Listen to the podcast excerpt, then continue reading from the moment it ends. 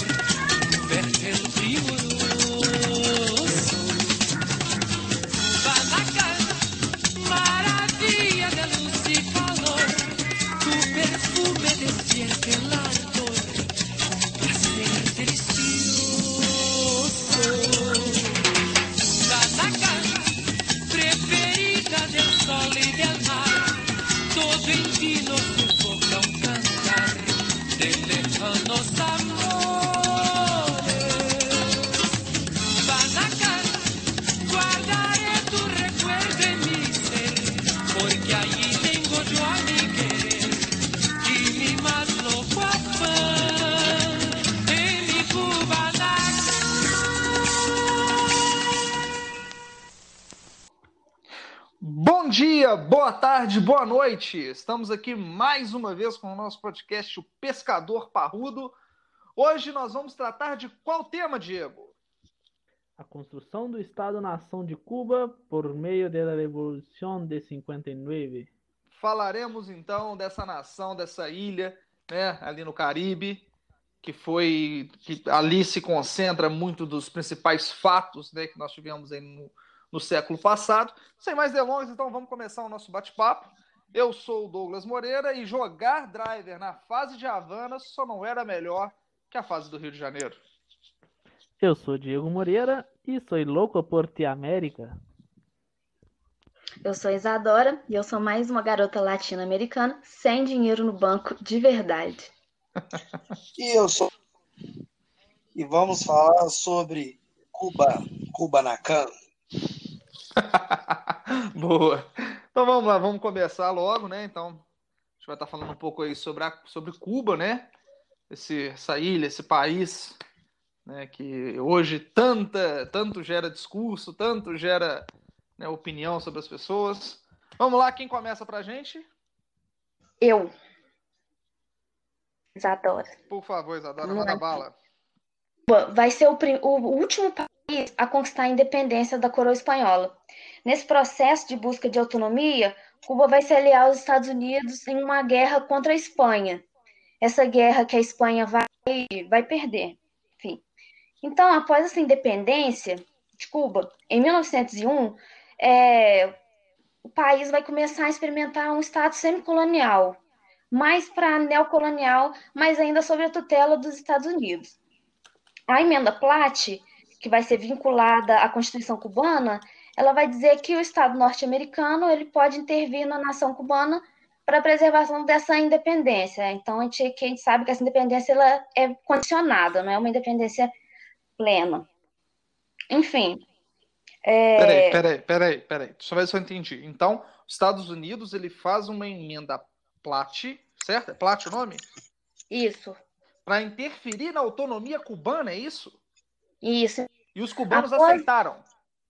Ah, então. Aí nós vamos, a gente vai, a gente vai ver.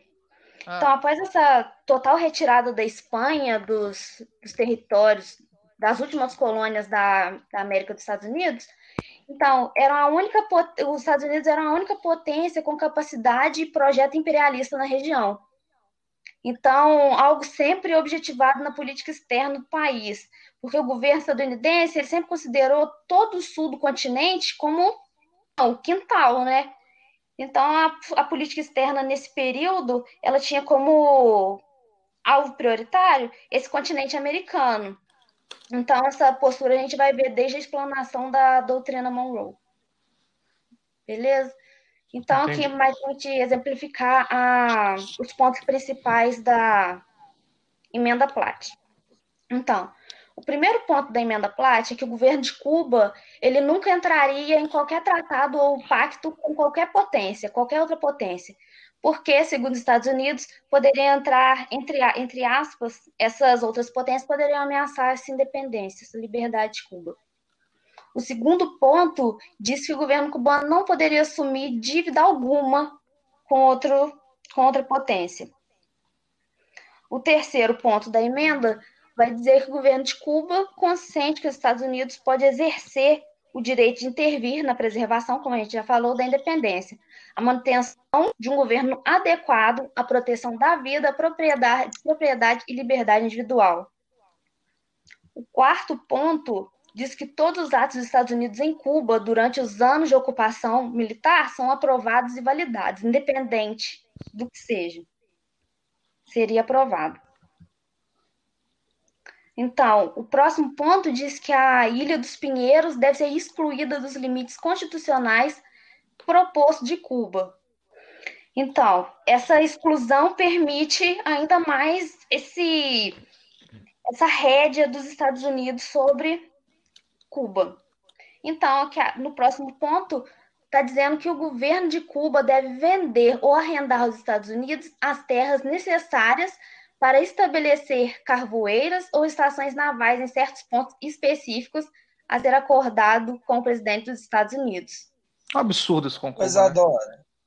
Oi. É, é interessante, né, você falando nesse ponto aqui tinha que ceder terreno para os Estados Unidos, a criação da base militar né, na província de Guantánamo, que está localizada em um ponto estratégico, né? Se você for parar para pensar o resto do Caribe, da, dos países caribeenhos, está mais abaixo, e aquilo ali faz um corredor, né? Flórida já estava em cima, fechando um corredor que vem da Europa, né, para dentro do continente americano, e com a base de Guantánamo ali no sul da ilha, governaria, né, toda aquela região, né, é, os Estados pontos, Unidos foi bem os pontos específicos, milimetricamente estudados ali para ser implantado. Exatamente.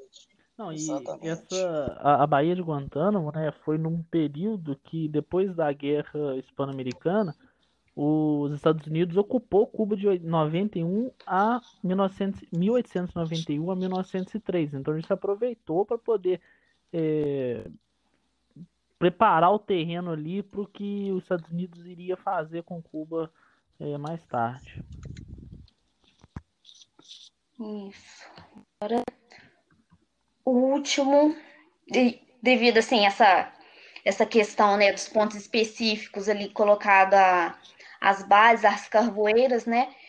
Isso também permite que os Estados Unidos, né, para eles, né, essa essa localização assim central dos pontos, né, colocados as, as bases, para os Estados Unidos, a ideia era que fosse para manter essa independência, né? Se Cuba tivesse uma base naval, provavelmente, né, consequentemente, ele estaria mais protegido.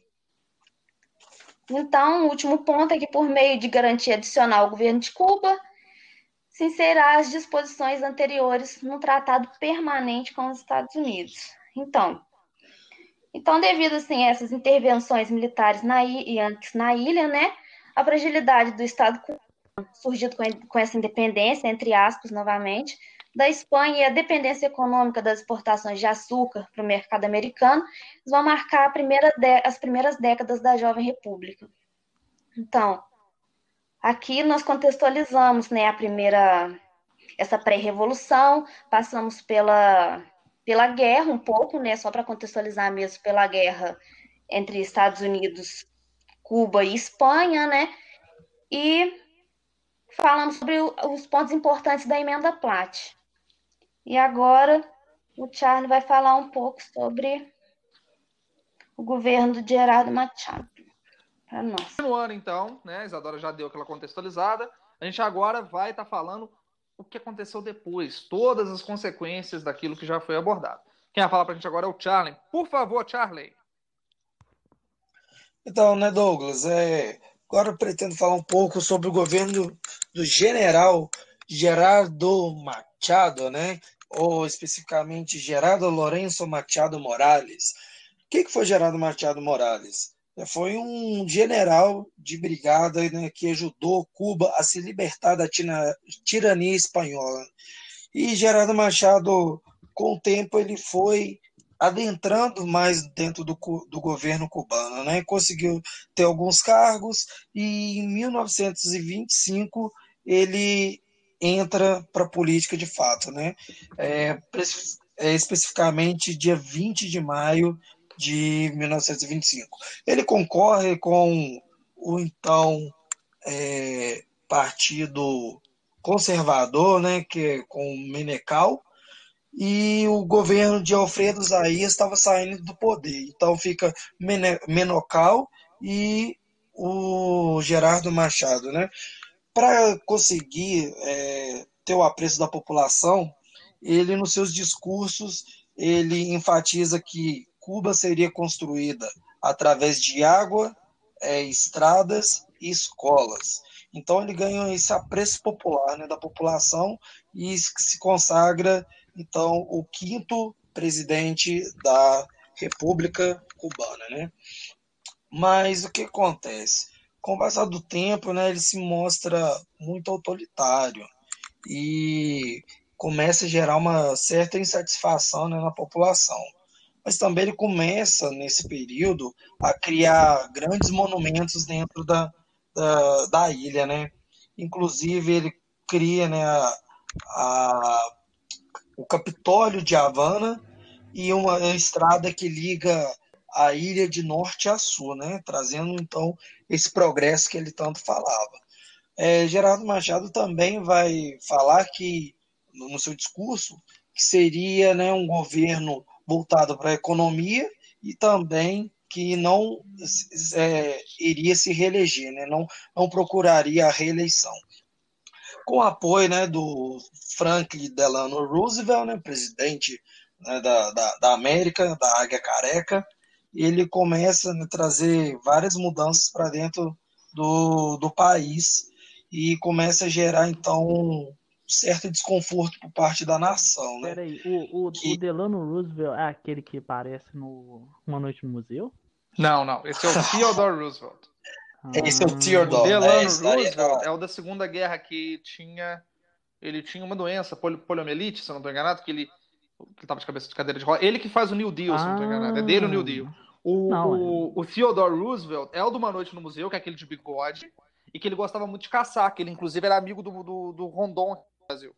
Ah, é, mas ele que, que vai na, na campanha, né, de desbravação do, dos Estados Unidos, né? Ah, e por sinal, Uma Noite no Museu é um excelente filme, né? Eu adoro Ben Affleck. Eu adoro Ben Affleck. Ben, é, é o Ben, não, Ben Schiller, Ben Schiller, Ben Schiller. Ben Schiller. É o Ben Isso. Schiller. Vai colocando Batman. Pô, Batman, Cuba, Roosevelt, tem tudo a ver. Vamos lá. Então, né, ele, voltando ao assunto aqui, recapitulando, né, ele se mostra bastante impopular, né, com, a, com essas medidas é, ditatoriais e começa a perseguir é, intelectuais, estudantes e jornalistas. Então, começa a gerar uma grande revolta dentro da ilha, né? E ele entra em contradição, porque no final do seu mandato, em 1929, né, ele cria uma emenda da Constituição que lhe dá mais seis anos de poder, né? Aí a revolta cresce ainda mais e ele começa a perseguir ainda mais a população, torturando, matando, e o que causa o refúgio dele, né, ele vai se refugiar né, numa é, então, ele pega né, nessa revolta com a população, né, essa tensão, o Franklin Roosevelt vê que ele não está conseguindo dar conta do poder, né? Onde você vê os Estados Unidos é, intrometendo de novo. Então, o Franklin Roosevelt vai chamar o embaixador cubano que está nos Estados Unidos até Washington e tenta é, mediar uma saída do governo de Machado pacificamente mas Gerardo Machado não aceita, ele aceita certas condições impostas por Delano Roosevelt, mas não queria deixar o poder. E continua essa tensão, né? Então acontece o quê? Rachamento do exército. Uma parte do exército se mostra ao contrário o governo e essa parte consegue tomar o poder geral né, do exército, o alto escalão do exército, e Machado se vê é, tendo que refugiar em 10 de agosto é, em Colômbia, né, num, num, dos seus, num dos seus palácios em Colômbia. Aí o exército vai cerca esse palácio e, incrivelmente, ele consegue fugir com alguns de seus aliados num avião partindo para a Flórida, onde ele ficou até sua morte né, em 1939. Aí é aonde que entra né, o, o, o governo de Fulgêncio Batista, né? Que ele vai entrar, tentar entrar em 1933 e derrubando então o se eu não me engano é então Fulgêncio Batista, né, vai entrar no poder e com ele instala a revolta dos sargentos, né? Ele na época ainda não era general, ele era sargento. Em 33 ele faz a revolta dos sargentos que essa revolta é comandada, desculpa, essa revolta é comandada por ele, pelo Fulgêncio? Sim. Okay. Sim, basicamente por ele. Ele mais alguns aliados ali do exército, né, eles fazem essa revolta, insatisfeita com o governo, né, é, com, com, o governo que seria logo depois de Gerardo Machado, e instaura né, uma, uma ditadura dentro da, da, de Cuba. Né. Aí Gerardo Batista, é, perdão, Gerardo Batista, juntei os dois, Gerardo Machado e Fulgêncio Batista. Então, o Fugêncio, né, o Fugêncio Batista, ele começa a apoiar também os Estados Unidos, né, junto com Delano Roosevelt, ele instaura uma ditadura, né, dentro do país, que prioriza basicamente a elite cubana e cria aquele programa de boa vizinhança, né, onde tanto a elite cubana começa a migrar para os Estados Unidos e Cuba se torna então o quintal do, dos americanos, né? Que os, os, a, elite americana vem para Cuba visitar os grandes cassinos, os grandes prédios e até grandes empresários americanos tomam conta da indústria açucareira do país, né?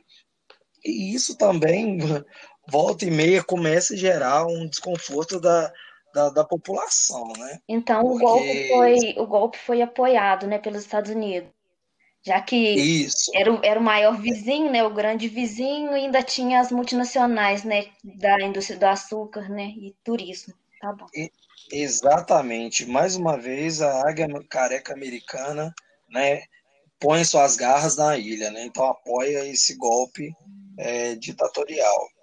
Então isso começa a gerar uma certa revolta né, por parte da população, e o que faz com que Gerardo Machado, né, depois que ele usurpa o poder, ele consegue controlar muito bem esse poder, né, se auto é, nomeando presidente e trazendo para si todas as nomeações de cargo público, né, aonde que ele coloca vários de seus aliados, né, de vários militares dentro do poder, e ele começa então a enriquecer. E a população começa a ver isso com outros olhos, né? Vendo que o cara, do nada, um simples sargento, se torna o homem mais poderoso da ilha. E o que causa né, várias é, juntas de guerrilha, né, vários intelectuais, universitários, começam a organizar para tentar derrubar esse governo dele. Né? Então ele vai, ele sai do, do governo é, em final de, de, de, de 30 e retorna em 1940, né, novamente apoiado pelos Estados Unidos. E continua essa insatisfação, porque com, continua reprimindo ainda mais é, os seus adversários, com grande violência e vigor. Ele se mantém no poder até mais ou menos 1944, onde que agora meu, meus amigos vão falar um pouco mais, né? Que entra os irmãos Castro, né? Então, recapitulando, é, tanto o governo de Gerardo Machado quanto o governo de Fulgêncio Batista foi apoiado pelos Estados Unidos, pelo Franklin Roosevelt, e o que trouxe bastante satisfação aos moradores da ilha, né? E com isso instaurou um processo nacionalista, né, que, que visava tirar toda a, a pata dos Estados Unidos, na pata da águia careca da ilha. Então é isso, galera. Pois bem, dando prosseguimento, né, agora a gente vai entrar talvez naquilo que é o não vou dizer o principal, né, mas é onde tudo de muito, muito importante vai acontecer e são os anos que vão definir todo grande parte né, de um século, é, a, a, história começa a ser escrita aqui, de certo modo, enfim.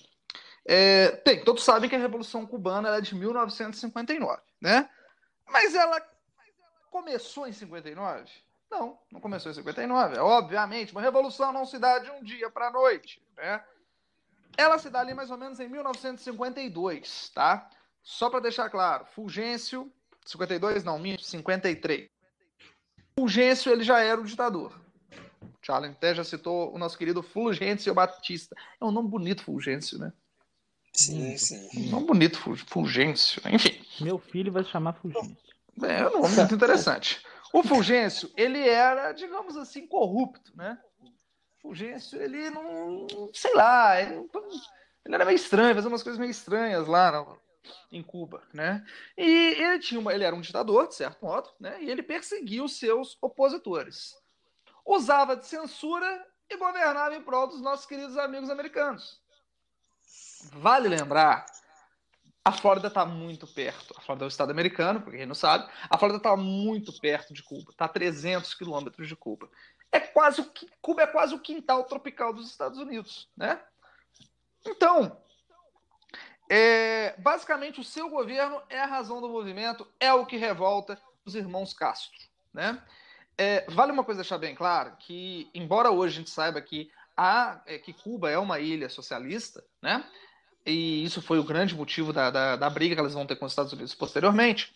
Ela, o movimento em si, esse movimento de, de, de ruptura, de revolução, ele, ele não tinha uma raiz socialista ou comunista. Ele tinha um, um viés mais nacionalista e visava justamente derrubar o Fulgêncio e acabar com essa dependência dos Estados Unidos. A Águia Careca estava lá exercendo a sua influência, eles queriam acabar com isso. Né? Como que isso começa? 26 de 7 de 1953. Guardem bem essa data. Tá? Ali, senhor Fidel Castro, que era um advogado, junto com teu irmão e mais uma centena de homens, decidem fazer um ataque ao quartel de Moncada, né, que ficava na cidade de Santiago de Cuba. Esse quartel era um arsenal, então assim, ele foi no alvo que era um alvo interessante. Pô, vamos pegar umas armas aqui para a gente ficar, né, armado, para a gente ficar potente na, na, na situação. Só que não deu certo, né? Fracassou. Muitos deles foram mortos e alguns foram presos. Enfim, então eles vão lá, eles atacam, né? Eles são capturados. E o Fidel, ele é capturado e condenado a 20 anos de prisão junto com o irmão dele, né? O que, que o Fulgêncio Batista faz dois anos depois? Ele deve, se deve ter se arrependido disso de uma maneira. Ele decide anistiar os irmãos Castro. E o que, que eles fazem? Eles vão para o México, né? Pô, você tem dois lugares para ir. Ou você vai para o México, ou você vai para os Estados Unidos. Mas, mais legal ir pro México. O México tem Chaves, né? Não sei se o Chaves. Já... não, naquela época não tinha Chaves, mas teria Chaves daqui a uns anos. Mas tinha, tinha Espírito. Não, não tinha. 53 eu acredito que não. Não, não. não 53. Se bobear, nem televisão tinha direito, né? Mas enfim, teria, teria daqui a uns anos. Então, se ele ficasse ao mesmo tempo, poderia assistir Chaves. É, de lá, eles começam a armar um retorno, né? E esse retorno seria para poder tomar o poder de forma definitiva. Lá eles conhecem um senhor muito boa pinta, bonito pra caramba e que toma altos tombos de moto no seu filme. Ernesto Che Guevara. Cara que foi visionário em estampar a sua face em camisetas e ganhou uma fortuna com isso. Né? O Che Guevara, ele dá esse toque um pouco mais socialista comunista para a situação, mas isso é uma coisa que vai acontecer só um pouco depois, né? É, então, eles decidem é, voltar, né? Eles começam a armar ali a sua volta para a ilha de Cuba e eles decidem nomear esse, esse, essa, esse movimento, né? Como movimento 26 de julho. E aí você pega, lembra da data do ataque ao quartel de Moncada? 26 de julho, tá? Então, eles, eles nomeiam esse, o, o, o, movimento 26 de julho e eles decidem ir de iate para poder retomar a ilha. Tá? Quando eles chegam à ilha, eles são repelidos pelo exército cubano. Tá? Não sei se vocês estavam sabendo que foi, mas não, não tem sucesso e eles acabam se abrigando na, é, na Sierra Maestra. Sierra Maestra. Cara, Cuba tem muito nome bonito, né? Sierra Maestra, Fulgêncio. É genial. É, ali eles formam a sua base. Guantánamo. E a... Guantánamo. eles formam a sua base e a partir daquela base, a partir dessa base que eles formam, que eles vão começar a direcionar os seus ataques, tá? Os, os ataques que eles faziam eram ataques pequenos, em pequenos postos militares, para poder meio que chamar a atenção e para poder causar um certo medo na ditadura do, do Fulgêncio, tá? Esses ataques eles acontecem entre 56 e 1959. A população começa a notar o que está acontecendo ali, porque, pô, tem, tem algo ali, os caras estão atacando, estão conseguindo ganhar, uma cambada de pé rapado, os guerrilheiros, tal, uma milícia, e eles começam a, a, a, ganhar apoio popular, seja da população rural, seja da população urbana, tá? Em 1958 tem um turning point, que é a guerrilha toma uma cidade na Batalha de Santa Clara, e eles vão de ataque em ataque até chegar na capital Havana. Quando eles chegam em Havana, o Fulgêncio, que estava vendo que a sua batata já estava assando, ele decide ir embora. Pega o aviãozinho dele e ele vai para a República Dominicana. Né? Ele foge para a República Dominicana, deixa o país vago. Uma coisa que é importante é ressaltar: o Fulgêncio não tinha apoio, seja de próprio, próprios integrantes do governo, seja da população. Então, como esse, depois da Batalha de Santa Clara, é, que eles perderam né, o território, é, um setor do generalado ele tentava chegar a um acordo com os rebeldes para ver se o povo acalmava, né, dava uma segurada. Então, a manobra do, do governo era dar uma solução para a crise no meio dessa junta militar. E essa manobra ela é desarmada pela greve geral de cinco dias, essa, essa greve que permite né, a entrada do exército rebelde em Havana. Então você percebe que existe apoio por parte também da população. A greve prova muito isso, né? É... Então, beleza. Os rebeldes tomam Havana, tomam Cuba, né? O Fidel Castro, é, ele de certo modo nomeia Manuel Urrutia como seu primeiro, como, como presidente, e o Fidel fica como primeiro-ministro, tá? Fidel começa então a a falar umas coisas meio que os Estados Unidos não começaram a não gostar muito do que ele estava falando. Né? As conversas meio cruzadas, uns assuntos que não agradavam muito os americanos, um discurso meio anti-americano, porque era o que ele tinha prometido alguns anos atrás, tirar essa dependência né, do, do dos Estados Unidos. E o que, que, o presidente, que, que o presidente Eisenhower faz? Ele convida o Fidel a visitar os Estados Unidos para discutir isso. O Fidel vai, o Fidel chega lá, né?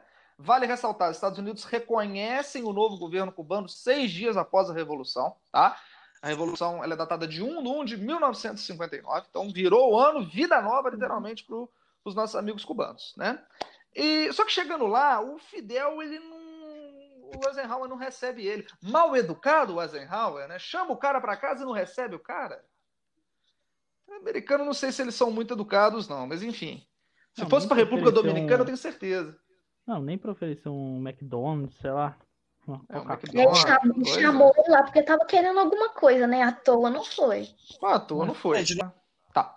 E aí, é... por que, que o Eisenhower não quis se encontrar? Basicamente, porque o Fidel decidiu nacionalizar as fábricas americanas em solo cubano, tá? E isso é tão, entre aspas, grave, porque 90% da produção cubana ia para os Estados Unidos. Existia uma dependência econômica americana. Então, o Eisenhower ele coloca um embargo. Esse embargo prejudica demais a economia cubana, tá? O rompimento oficial vai acontecer em 1961, tá? Então os dois países rompem ali. O Fidel começa então a tentar diversificar a economia, mas essa diversificação não vai tanto para frente. Então, como já foi dito, ele decide nacionalizar a exploração dos recursos e das empresas do território cubano. Ele oferece um valor pro, de, de, de, de, de né, né recompensas, que me fugiu a palavra aqui, né, para poder, como se fosse uma indenização, só que é uma indenização extremamente risória, uma coisa extremamente ridícula, segundo os americanos, e os americanos acabam que saem da ilha com uma mão na frente, a outra atrás. Faz também uma reforma agrária. Reforma agrária é essa que vai irritar uma parte dos setores que eram que passaram a apoiar o Fidel, que era a classe média. Por quê? A classe média perdeu suas terras, perdeu seus domínios, né? Não gostaram dessa questão de reforma agrária. É, enfim. Não, além de que é, ah, houve também uma reforma urbana que contrariou os interesses proprietários e da máfia dos jogos de azar.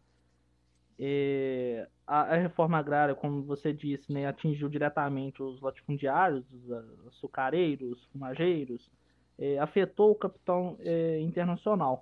Ao democratizar a propriedade, a revolução ganhou massa, porque enfrentando a atividade contra-revolucionária e mantendo ela, tipo, expulsou o capital estrangeiro e deu poder aos cubanos. Muito bem. E a gente vai ter um caso ali que é fundamental. A invasão da Bahia dos Porcos, tá? O que, que foi isso? A CIA, junto com o governo americano, tá? Ela decide treinar 1.400 exilados cubanos nos Estados Unidos para que esses desembarcassem na Baía dos Portos com o apoio das forças aérea e naval dos Estados Unidos, tá? De forma que eles conseguissem convencer os, os cubanos residentes em Cuba de que aquilo ali não era legal, que era para eles poderem fazer não, pô, vamos tirar esse cara daí que esse cara tá fazendo não é legal, tá? O Fidelzão comanda pessoalmente a contraofensiva. Né? Não chega a ser uma contraofensiva, mas a defesa da Baía dos Portos. Resultado: os americanos levam, tá? Os americanos tomam o pau dos cubanos. E aí você tem nessa situação 104 membros, membros mortos e 1.189 capturados. Foi um fiasco para os nossos amigos americanos, né? É... no dia 1 de maio de 1961, dia do trabalho, o Fidel proíbe eleições no país e declara oficialmente a ilha como uma nação socialista. Isso se dá muito em parte porque, lembra que eu falei que os Estados Unidos, que Cuba vendia 90% da sua produção para os Estados Unidos? Os Estados Unidos, quando colocam um embargo, para de comprar essa, essa, esse açúcar, principalmente, dos cubanos. Quem que vai dar uma mãozinha para os cubanos nessa situação? União Soviética e China dois países do bloco socialista. Então começa a haver essa aproximação. E eles também começam a ajudar Cuba, tá? Por quê? É, os Estados Unidos eles vão aprovar uma lei que autoriza o embargo total da ilha, tá?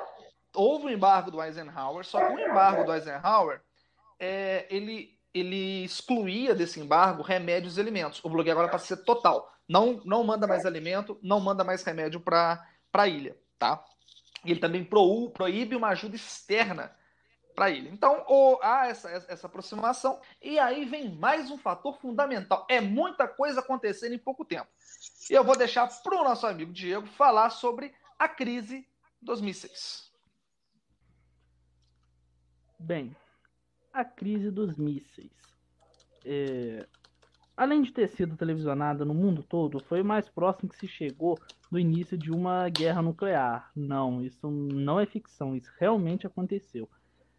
É, em, só, em resposta... só, uma coisa que eu acho interessante: o livro 963 de Stephen King, não sei se alguém já teve a oportunidade de ler.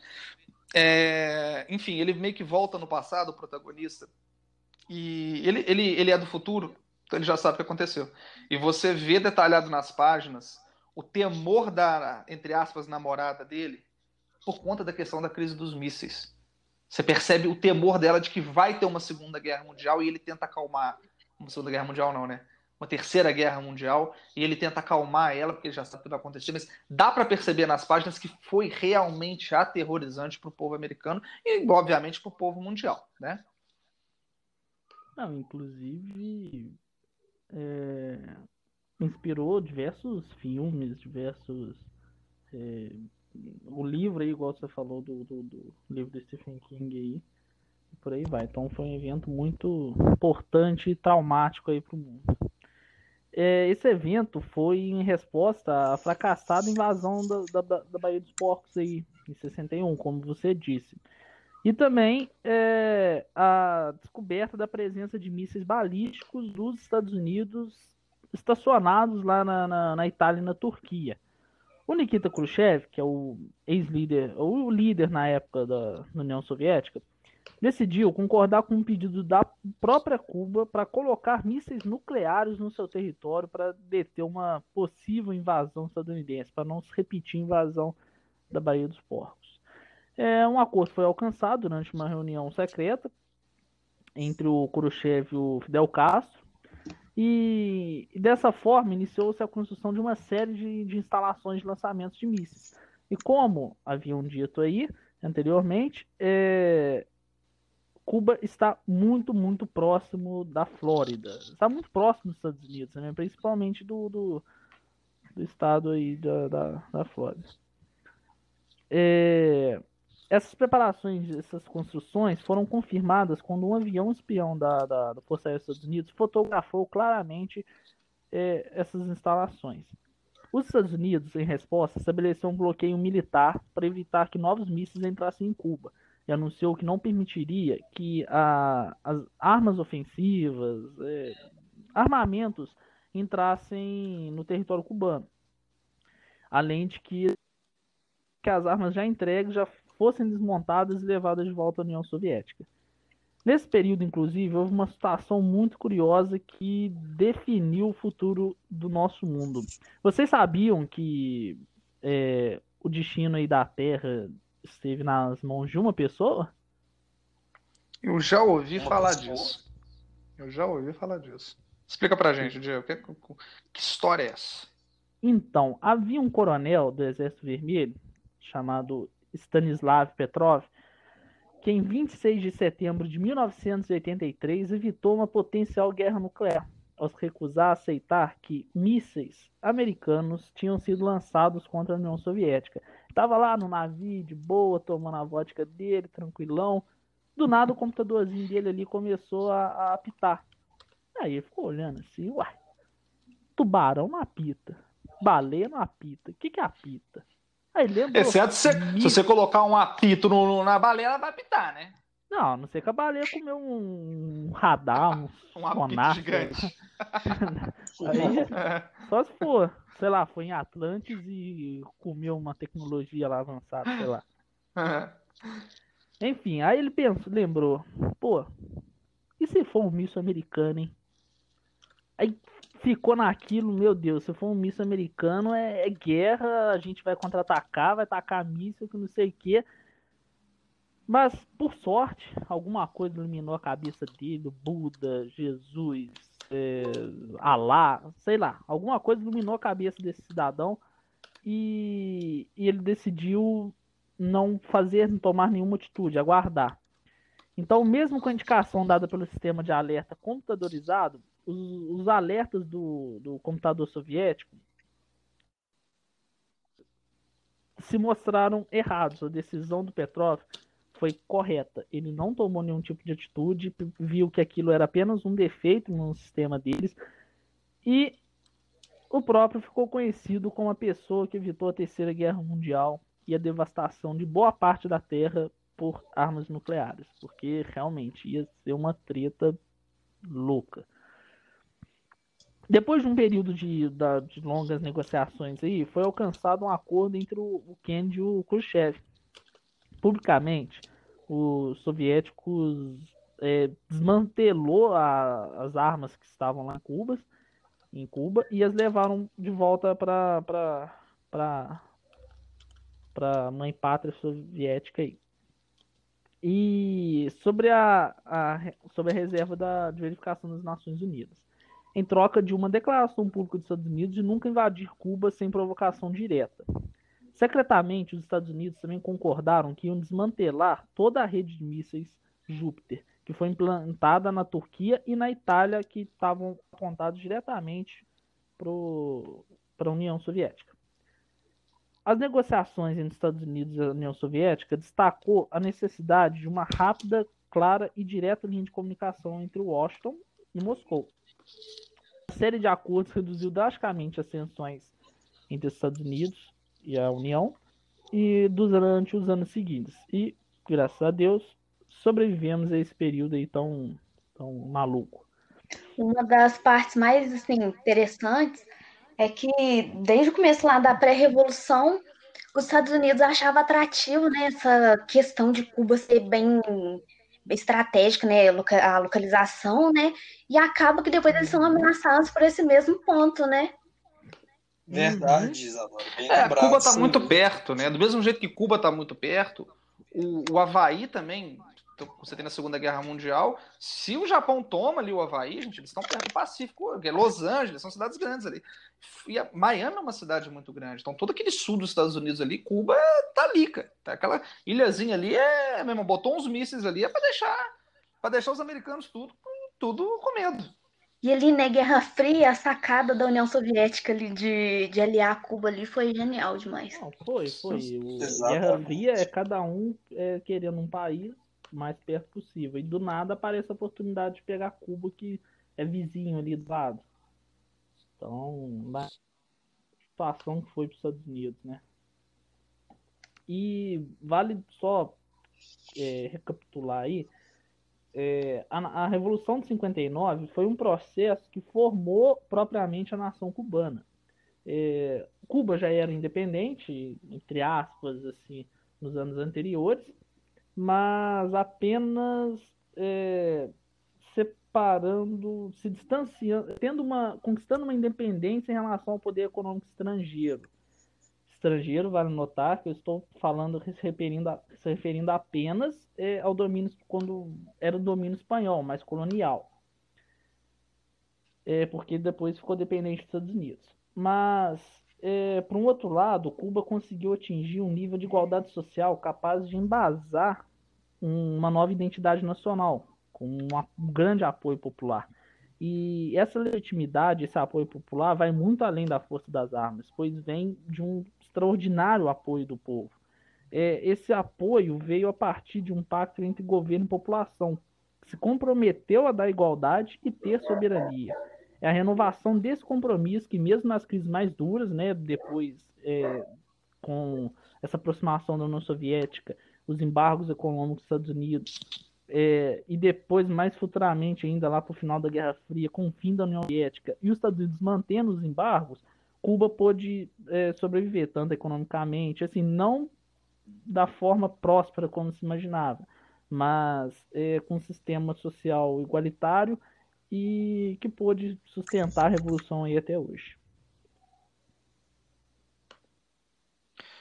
Muito bem, meus amigos. Então, terminamos mais um podcast, um episódio que nós falamos sobre Cuba, Revolução Cubana, né? Foi um prazer, meus amigos, falar com vocês. Nos reunimos mais uma vez aqui no Pescador Parrudo para poder falar sobre esse tema. Né? Espero que tenha sido extremamente construtivo para você aí que está nos ouvindo. Espero que você saia um pouco mais informado sobre, sobre Cuba, sobre a Revolução Cubana, sobre Guerra Fria né, e tudo que influencia. E espero você novamente nos nossos próximos episódios. Muito obrigado a todos vocês, é, Isadora, Diego, Charlen, que contribuíram Valeu. aqui para o nosso podcast. Espero vocês novamente no próximo podcast para falarmos de outro assunto. Muitíssimo obrigado, meus amigos, tchau. Adiós. Tchau, boa noite. misterioso país del amor, donde por